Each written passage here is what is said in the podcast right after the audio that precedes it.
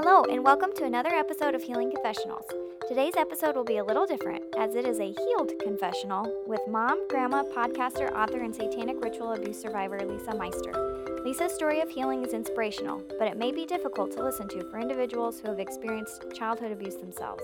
Lisa is a true survivor, and her vulnerability and strength shines through. I loved our conversation, and I hope you will too. Hello, welcome. I have Lisa Meister here, a podcast host and author of Only God Rescued Me, My Journey from Satanic Ritual Abuse. And she has so graciously agreed to come on and educate me and my audience about satanic ritual abuse, as well as share some of her healing journey as it relates to E M D R, because she, I had heard her talk on another podcast that E M D R was a big component of healing those traumatic memories. And I'm just really excited to hear um, how she recovered. Okay, so thank you so much, Lisa, for being here. Thanks for having me, Elise. I've been excited about this. Yeah, me too. So what I wanted to talk about just a little bit, like I said, you have much more expertise on this than I do, is, you know, even me as a therapist and someone interested in this topic, you know, the the common narrative is satanic ritual abuse was debunked in the eighties. Um, it was just a hysteria and a panic, and, you know, maybe there was two real cases, but then everybody and their brother thought they had experienced it, and it, it's not really a real thing, and we have to be careful that therapists aren't planting false memories, and out of that emerged the false memory syndrome. And I guess I would be very interested to hear your response to that. Well, it goes to several levels. It's not an easy easy answer, obviously. It, it happened to me, so I know it's true. Yeah. You, you know, the, the best way to go into something like this is find firsthand experience and start talking to the survivors of it. And from that, we can extrapolate and start understanding what happened back in the eighties.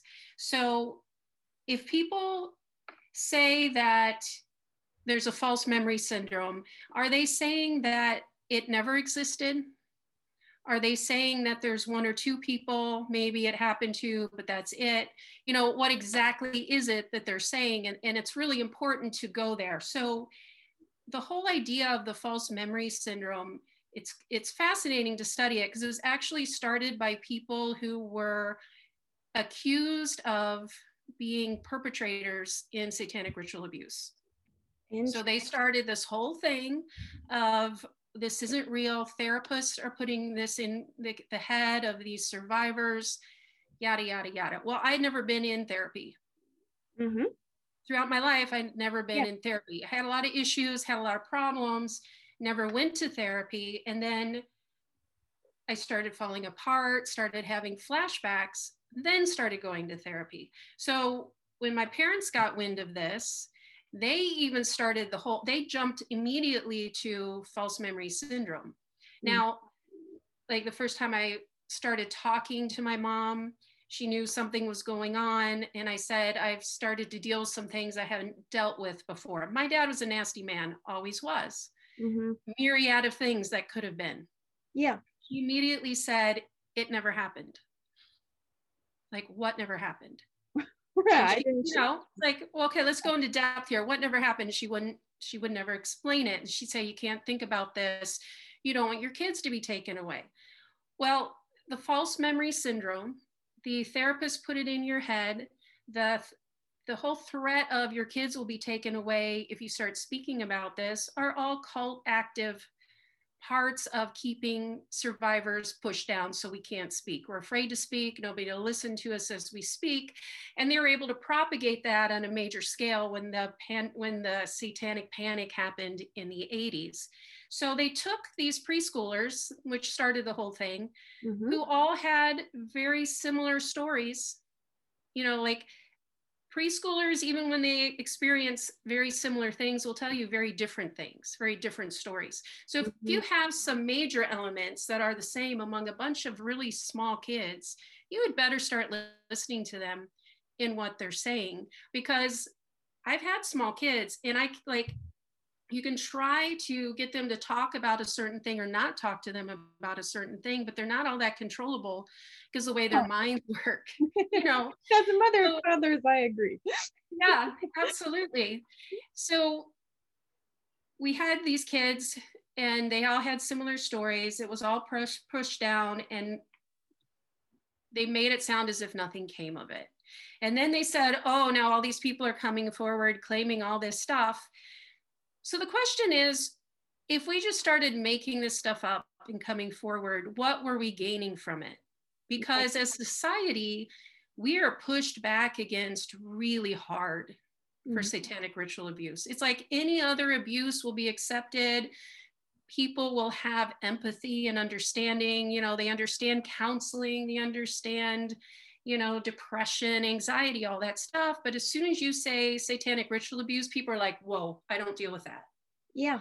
So I even went to a spiritual uh, conference at our church. They say we deal with all abuses here. So they're going through abuses and dealing with this abuse after that abuse. It's like, okay, this is great. Maybe somebody can finally help me. And then they get to, and there's something called satanic ritual abuse, but that's really too intense, so we don't talk about it here. I'm like, you've got to be kidding me. Nobody will help me. So we don't have anything that we gain by saying it. Right.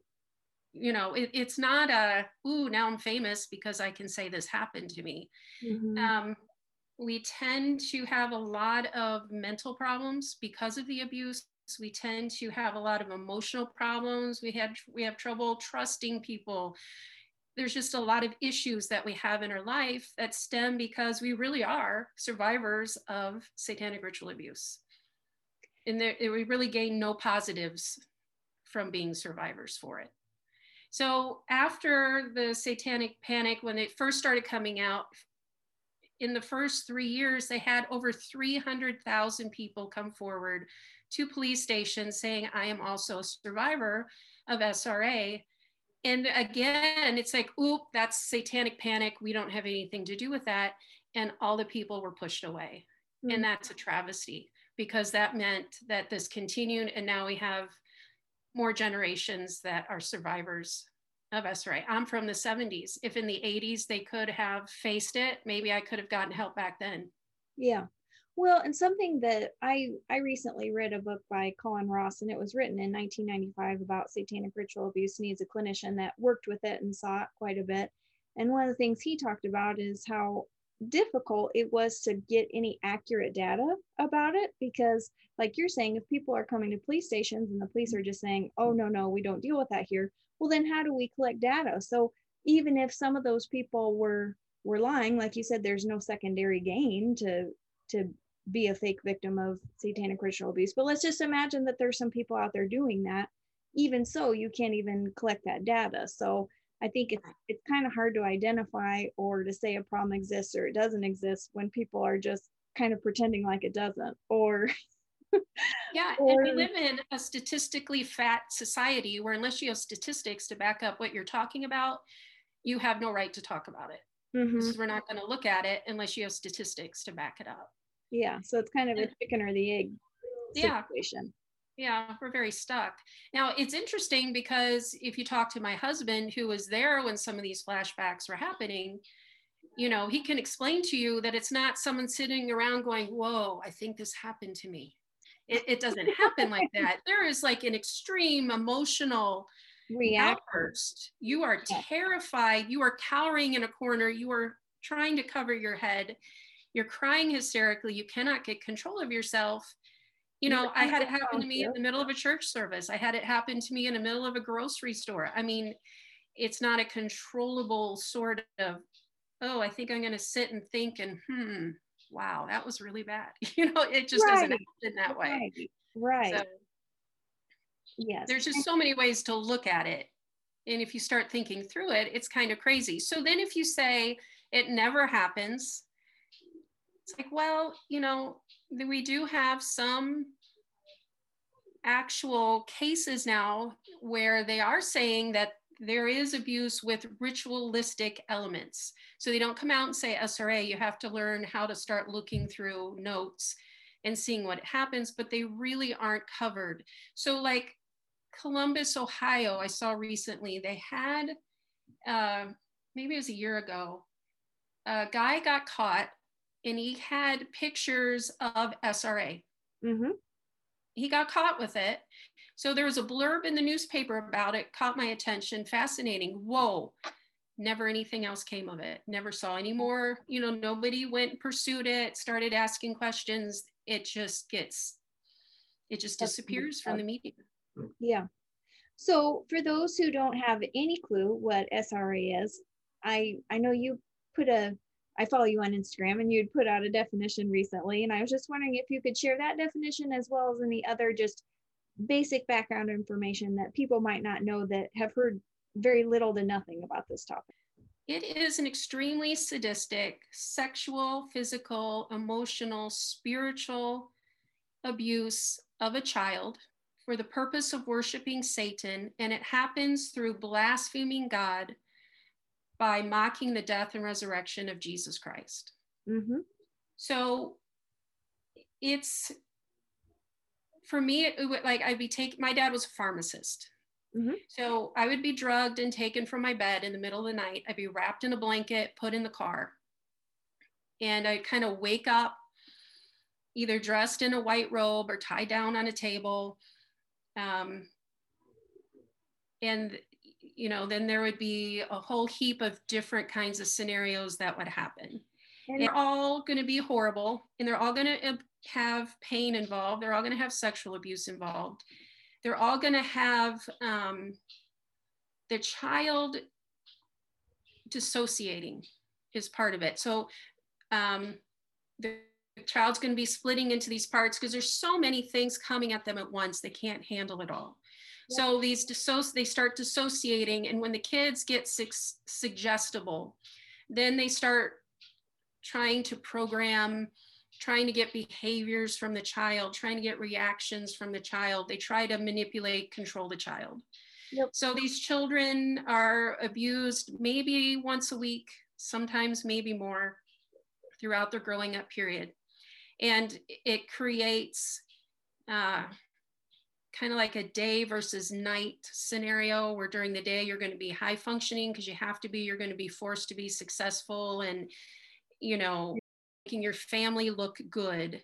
Mm-hmm. So if you get good grades, you're in sports. You know, I started working a job when I was in fifth grade. It's like, I, I was really good at what I did, but I was also being abused at night. So a lot of people go, oh, come on, you can't be successful if you're being abused. It's like, no, that, you know, it's just so manipulative. Mm-hmm. They have so much control. So Uh, it's it's complicated to look at, it's complicated to unpack, but at the same time, you know, I, I would wake up and, you know, I, I'd have these tics where my eyes would just blink incessantly and I wouldn't be able to stop them. Mm-hmm. Or, um, you know, I would have physical maladies that were inexplicable. Yeah. You know, and Uh, it's just so many things through the years that, you know, it, it just wouldn't make sense to me. And I'd put them in boxes kind of in my head and just kind of store them away with all these things that don't make sense.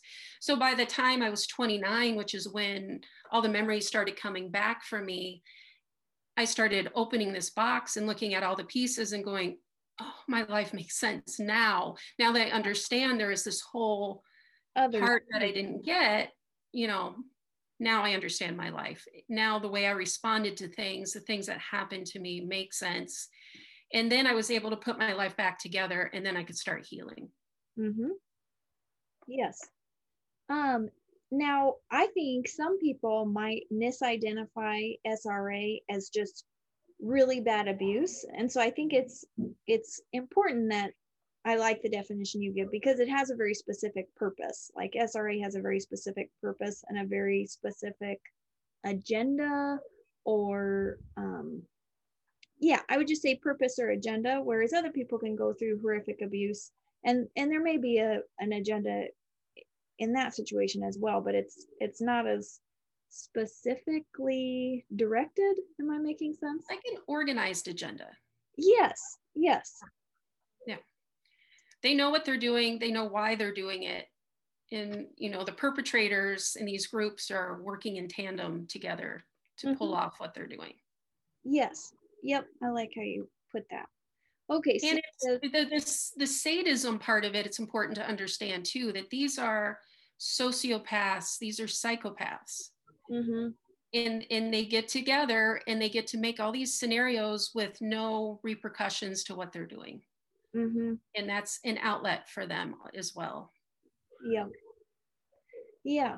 So you say you, you're, you're going through life go, doing relatively well. Like you said, you're getting good grades. Um, at the, by that point, you were married, right? By twenty-nine, had a couple children as well. Yes. You said you just kind of just started kind of falling apart. Can you say just a little bit about that? I I went to a top university. I graduated with distinction. I went on to be a school teacher, and we had kids, and, and I was homeschooling them. Mm-hmm. But as you know, it, it was always this feeling that I'm broken. There's something really wrong with me, and I just don't know what it was. And that was, it, and I could feel these like balls of emotion just pulling up through my chest, and just they they were going to burst out. And so I would get super busy. I'd put on a lot of noise in the house. I'd get my kids playing and running around and shrieking, and try to get those feelings pushed back down again. Yep. And for years I could do that. Mm-hmm. And but by the time I was twenty-nine, my five-year-old at the time was my oldest, my daughter, and I realized that she was in trouble mm-hmm. and with my father. And that's what caused it to finally burst out. I had to protect her, and I didn't know what I needed to protect her from. Yeah. So that's when it all burst out, and I started having to look at it. It was kind of like your system was saying, okay, maybe it was a benefit to not remember or know this stuff, but now we need to know because we need to protect our daughter. And I really don't think if it hadn't been for her, I certainly would not have let it out. I'm sure it would have burst by itself at some point. But, you know, looking back at it now, I'm, you know, glad is a really bad term, but I really am grateful it came out so that I could protect my kids from him. Mm-hmm. But if it wasn't for them, I would never have gone into that. I mean, the healing of it is just so horrendous. It's not as bad as going through it the first time, but it is so close. Yeah. You just don't think you're going to survive it. You don't want to survive it. It's like, I can't, I just can't do this. Yeah. That's something I feel like in the E M D R community, and E M D R is a miracle. It's wonderful. It's a gift to all who need healing. But I think sometimes when we talk about it, sometimes we don't talk enough about how difficult it can be in the midst of it, especially in the case of complex lifelong trauma or someone that has um, dissociative identity disorder. It's, you know, I think you would say that the healing was worth it and you're glad to come out on the other side, but the process, the process of it for you and your, I know you mentioned your children and your husband, you know, um, it it's, it is a, an intense process. That it was. It E M D R is tough. Mm-hmm. You know, it, it's a rough process. You know, the whole idea when I was going through it was we're on the train, we're going by, we're just yep. looking at the trauma, but I could never stay on that train. You know, I was always sucked into my eyes and couldn't get out of, you know, I mean, it was, yeah. it was a mess for sure. You know, my no, poor therapist. I'm a little curious, what what years were you going through E M D R therapy? Oh boy. Ah, I've been fifteen years from ago from now. So where are we? twenties, middle, like two thousand five-ish. Yeah. In there. Well, and I will say that even since I got trained, which would have been twenty eleven, I feel like the E M D R community has grown a lot and recognized more, like you said, that it, it can't just be on the train and you just ride the train. uh, we've we've had to really level up um, to deal with more complex trauma. But could you just tell a little bit about how it was presented to you and even your experience of it? Like you said, you you were um, your therapist was new to S R A, and you said she was willing willing to do E M D R and willing to do work with you. But just tell me just a little bit about that journey. She was a sweetheart. I mean, I, I couldn't find anybody that knew anything about S R A. There just wasn't any. So uh, she actually had a mentor that had worked with some people who was willing to help her as she helped me. So we were kind of figuring it out together. Yep. And it was certainly a learning experience, not a great one for her, but she stuck in there. She, you know, we did it once a week and I could only afford to pay for it once a month. Mm-hmm. So she did it three times a month for free for me. And she was so traumatized by it, she had to go into counseling to get through. I didn't ask her if she did E M D R herself to get through her E M D R sessions with me, but I wouldn't be surprised. So I went from, uh, she's not being able to talk about the abuse, like a specific, like if she would say, tell me about a ritual, I would be stuttering. I couldn't put sentences together. I went from being an educated woman to, I can't think, you know, yep. that traumatized by it. So we would do a two hour session.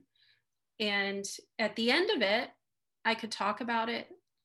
You know, I didn't feel like I was falling to pieces. I wasn't stuttering. I mean, it, the difference between the beginning and the end of that two hours was astounding.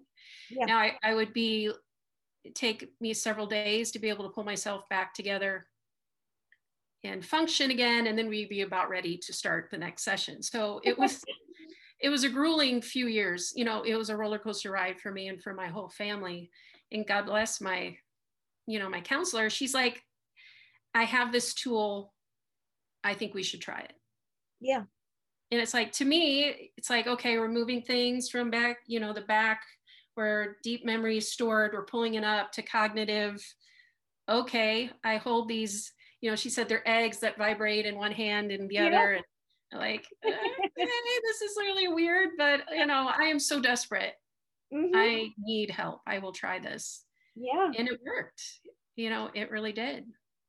So you must have had enough successes soon enough that you didn't turn back and say, nope, no, thank you. No, I didn't. The E M D R stuff is not for me. You know, yeah. And, and not every session ended up great. Right. You know, as, as the flashbacks got really, really bad. You know, I, I got to the end of one session and I couldn't get out.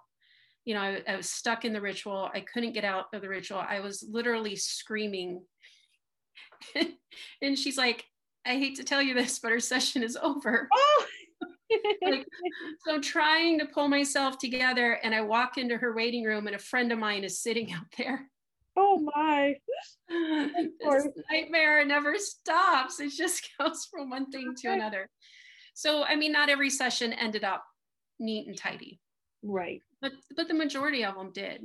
So we went through like the individual memories, and then we started going through themes of memories.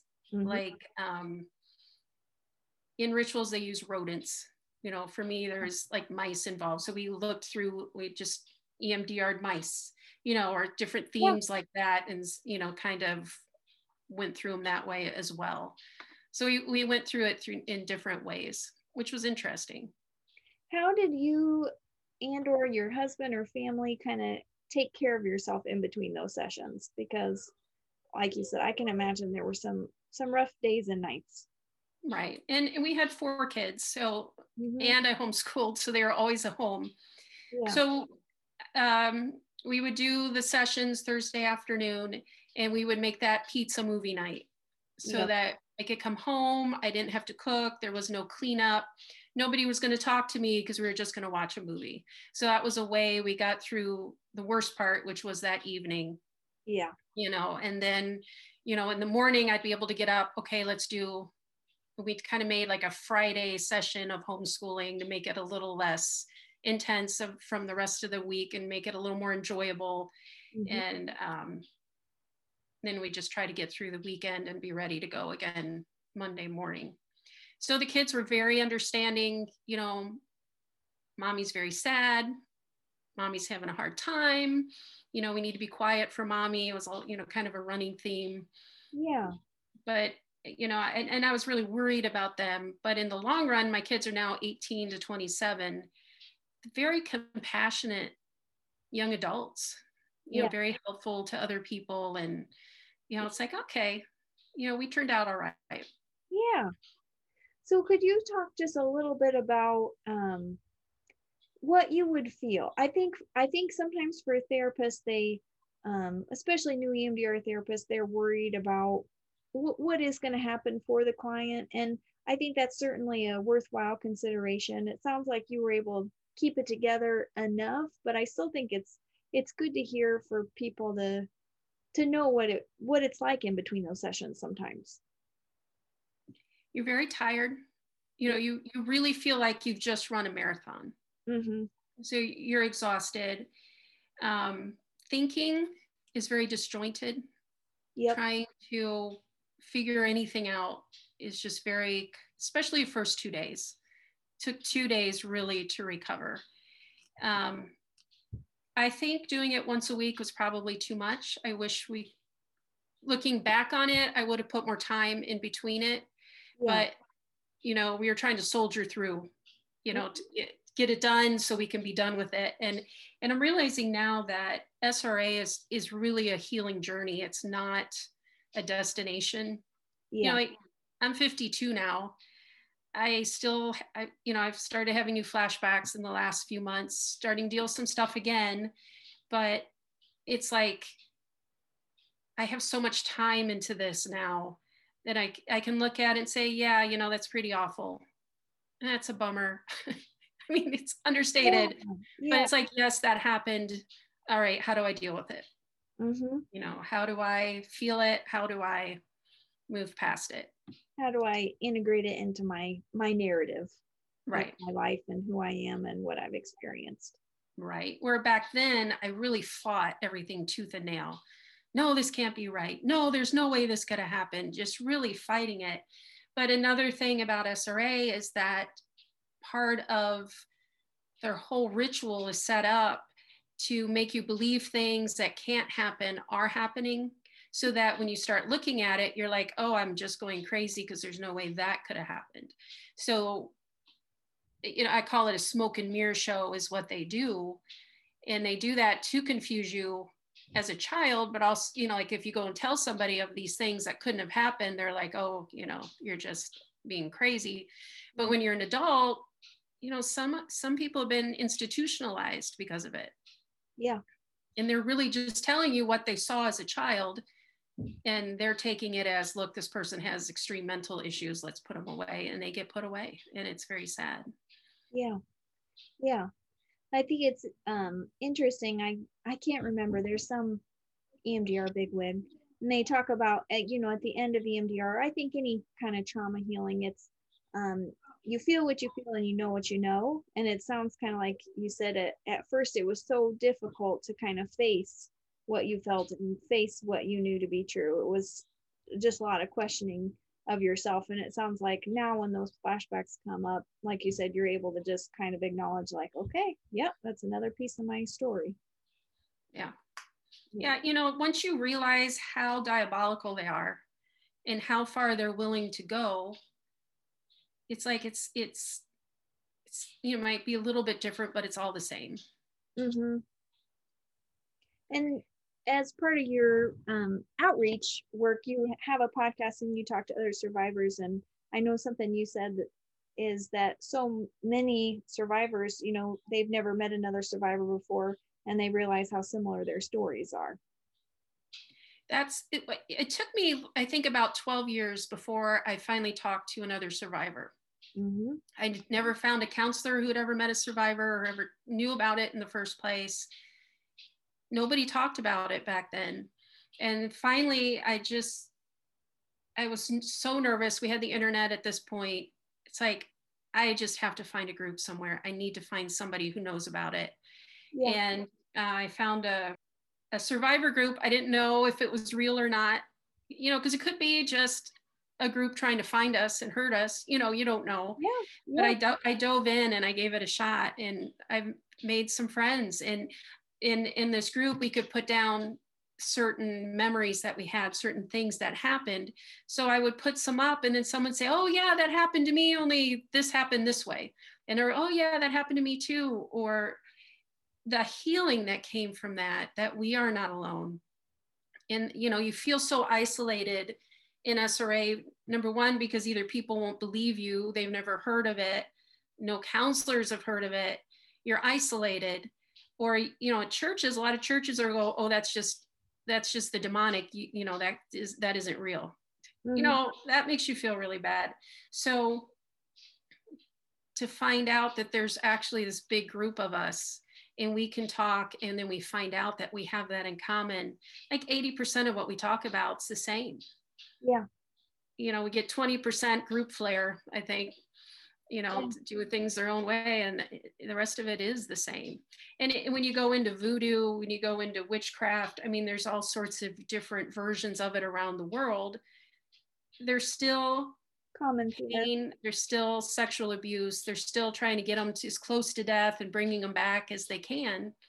Mm. You know, whether they're using Christian symbol in it or something else in it, it's still all about the same sort of thing. Yeah.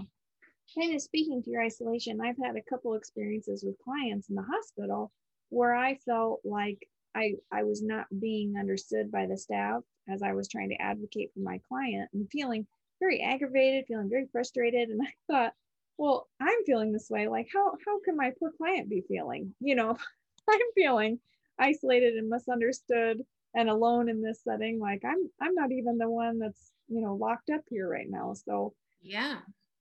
Yeah. And I know from, I haven't been locked up, thank God, mm-hmm. but my, you know, I have a lot of friends that have, and they're very, a lot of these places are not trauma informed at mm-hmm. all. Mm-hmm. And the way they're treated is just so triggering. It's just sad. Yeah. And I don't think there's excuse for that in psych clinics. You know, I mean, there's just not. Right.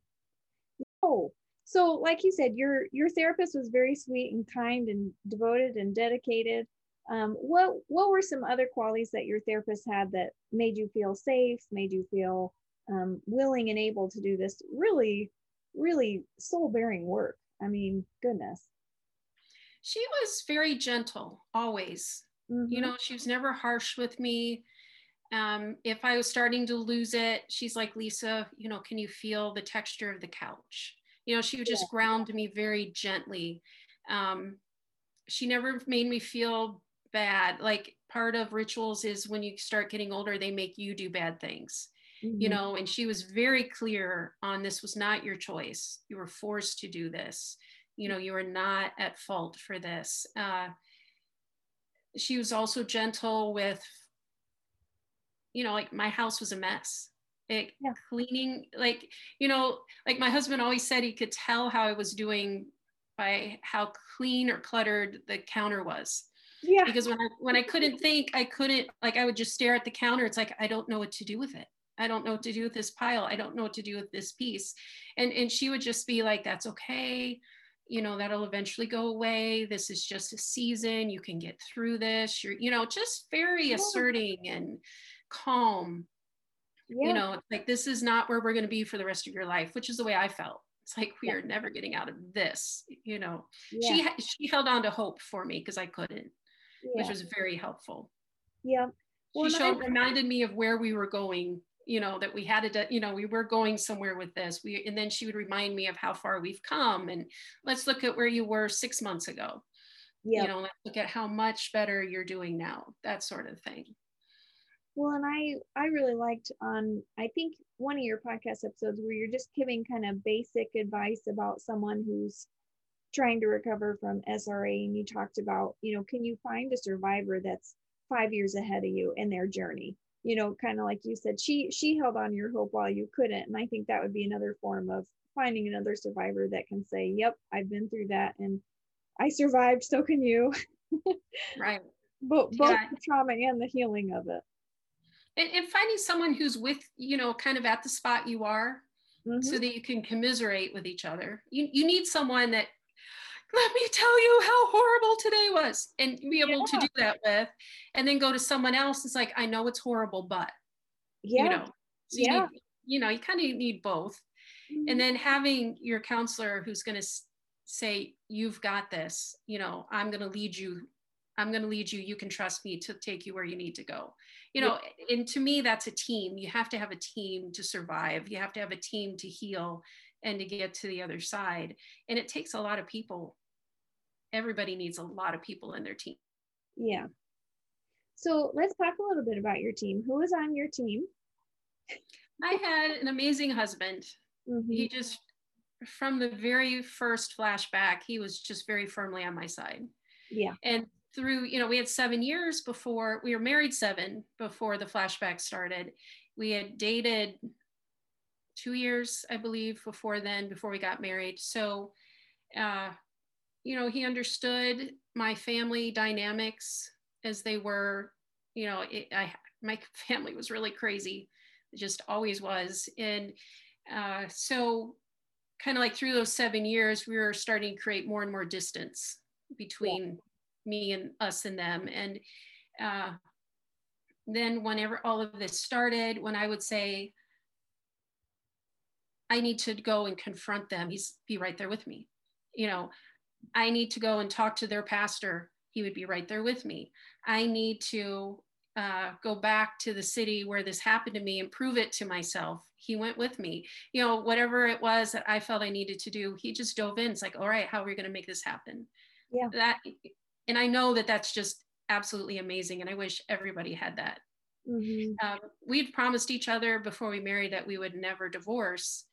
But I, you know, so I knew when the S R A stuff was coming that he wouldn't leave me, but I was afraid he would leave me emotionally, and he didn't do that either. So mm-hmm. that was amazing. Um, my kids were on my team as they got older. Like Halloween is very, very difficult for survivors. All the, because like the people in these groups wear these Grim Reaper type robes with the big hoods covering their head, so their head, their face is in a shadow, so you can't even see that they're human. So uh, the blood, the gore, mm-hmm. you know, that sort of stuff that's around for years, I just completely fell apart. So like if like the kids would run in the store for me, or we'd be in a store that I had to go in, they're like, Mom, look to the left, Mom, look to the right, you know, sort of that yeah. sort of stuff. Or uh, if ki- other kids would come over and they would want to watch something, no, we can't watch that, that's too hard on my mom. Yeah. You know, like sheltering yeah. there, or sometimes even telling their friends, you know, this is what happened to my mom and we protect her this way, so we can't talk about certain things when she's around. And so they were on my team. I had um, some really good pastors that didn't quite understand what was going on, but they were willing to give me space. They're willing to pray with us. Uh, I even had one pastor willing to go and talk to my parents with us to kind of be the intermediary. It's like, that was amazing. Yeah. So like friends were a little bit more difficult because I really didn't have a lot of capacity to be close to anybody then. And, you know, how do you explain anything? Right. Yeah. So uh, we weren't, re- were ma- I wasn't maintaining real close friendships back then. But um, my husband's mom was also very strongly on our side and helping, facilitating, watching the kids when I was going to therapy, and, you know, doing everything she could to help us along the way. So I had a very full life that way. Counselors, I even had um, a couple doctors. Like um, I've had intractable migraines pretty much my whole life. So I had this wonderful neurologist.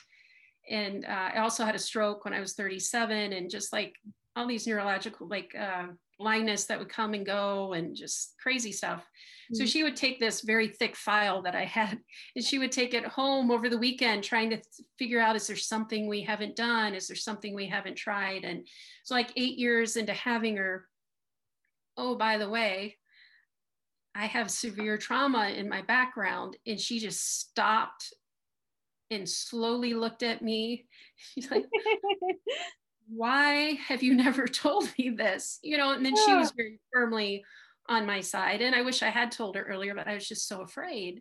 Yeah. You don't know how they're going to respond.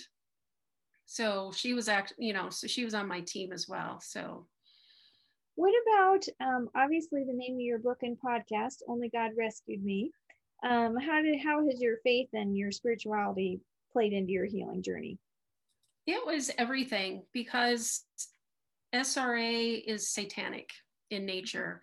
Uh, they're channeling demons, they're talking in demon voices, there's things that are happening that can't happen, things floating, you know, stuff going on. So it's spiritual in nature, and it really takes God to break a lot of things that they're doing. So uh, a lot of people that say to me, how do you, like, so many S R A survivors just can't heal. They just try to maintain and get through life. And it's very complicated, very difficult for them. Mm-hmm. When you add God into it, it's what can break the power of what was done against you, and, and what can actually heal you and get you from being terrified constantly, like literally every day on the couch, crying in terror, someone's going to come and kill me, you know, just yeah, convinced of it, and being able to get out of that panic. And it's like, okay, God's going to protect me. God is with me, you know, and being able to get the fear out. And, and I don't know how to get fear out in any other way mm-hmm. than God. So he was able to do that and set me free. And, and I'm really in a place where I have joy in life. I have peace inside. I can sleep at night. You know, I'm still having flashbacks, still dealing with stuff. And I don't know if that ever goes away, but with God, I have this strength of, I can do this, and I can reach out to others. I can help them because I can point them to Jesus, because the whole thing, whether it's voodoo and whatever it is, is by them trying to get people as close to that point of death and bringing them back is ultimately mocking Jesus' death and resurrection. Yep. So um, even the Black Panther showed that in the Marvel movie, when he needed to go talk to his ancestors, they brought, put him underwater, got him to the point of death so he could go talk to his dead ancestors, and brought it back. And I was astounded when I saw it. It's like, that's a ritual. Yeah. You know, that's, yeah. that's exactly what a ritual is. And so even in the African religion, again, it's simulating death and bringing them back. And it's like, wow. So to me, because it all comes down to Jesus, you know, Jesus being then the answer makes sense, and only he can stop what all their, all that they tried to do against me. He can reverse it and bring me to a place where I can enjoy this life that he's given me and blessed me with. Because for a lot of years, it's like, I wish you would just let me die when I was little. That would have been so much easier, you know, but it's like, okay, I had to live, I had to get through this, but now let's make it worth it. You know, now let's live this life that I have, and, and let's try to get the most out of it. And that's what I feel like I'm doing right now. Yeah. So what does that look like? What does um, getting joy out of life look like for you now? Coffee on the porch in the morning, yeah. you know, watching the sunrise, because my husband and I wake up extremely early. We're usually up like four or five in the morning. So you get to watch the sunrise and philosophize about the day and life in general. And uh, we have a Pomeranian, mm-hmm. you know, so he adds a lot of joy. It's soaking in love. It's all he does. You yeah. know, it's all he cares about is love and playing fetch. And, yeah. and that's enjoyable. You know, you can, you can, it's like, wow, he enjoys the exact same things that he does every day.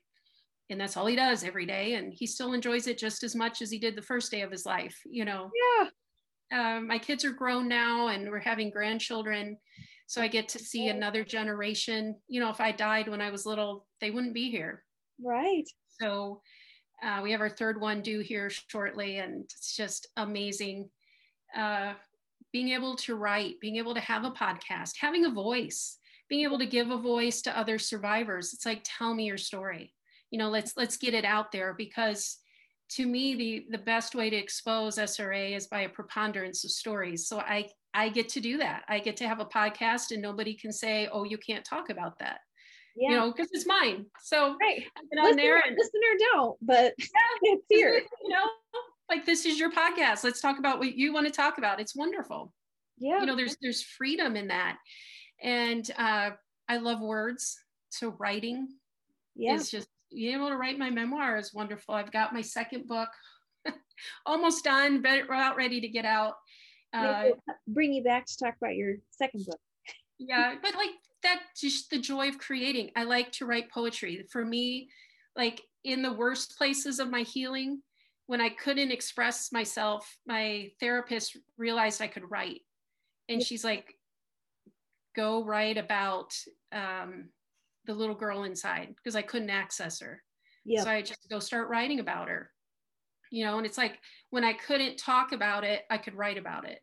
And it's like, I don't know how I feel. And I'd go and write and go, oh, yes, that's how I feel. Yes, I do. That's exactly how I feel. Part of me knows how I feel. I just have to listen to her.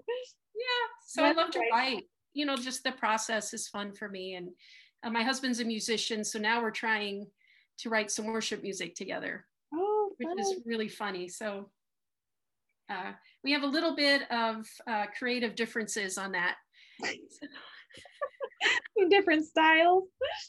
Yeah, because he wants this like seventies feel to it, but that means he wants some of the seventies words to it. I'm like, eh, I don't know about seventies. What about, you know, yeah. eighties words to them? So it's kind of funny. We go back, oh no, you can't use that word.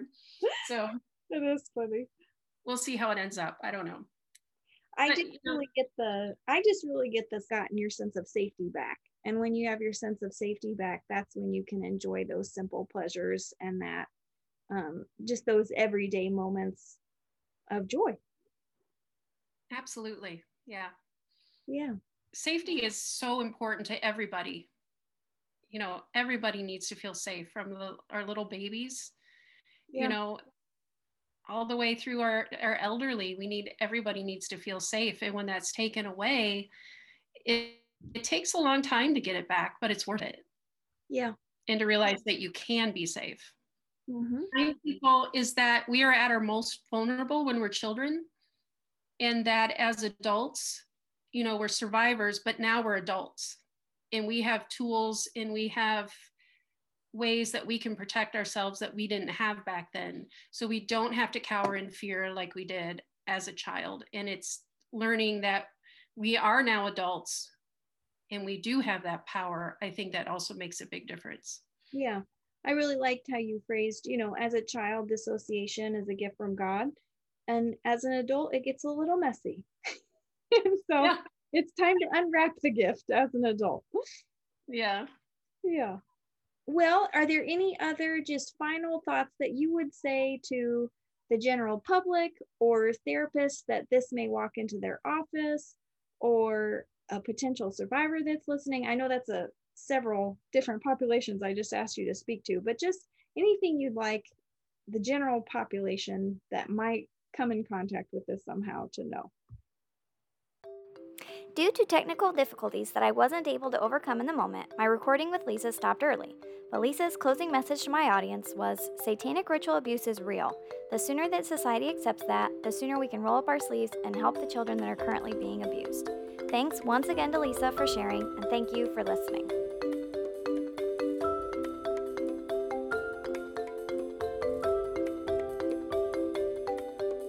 Mm-hmm.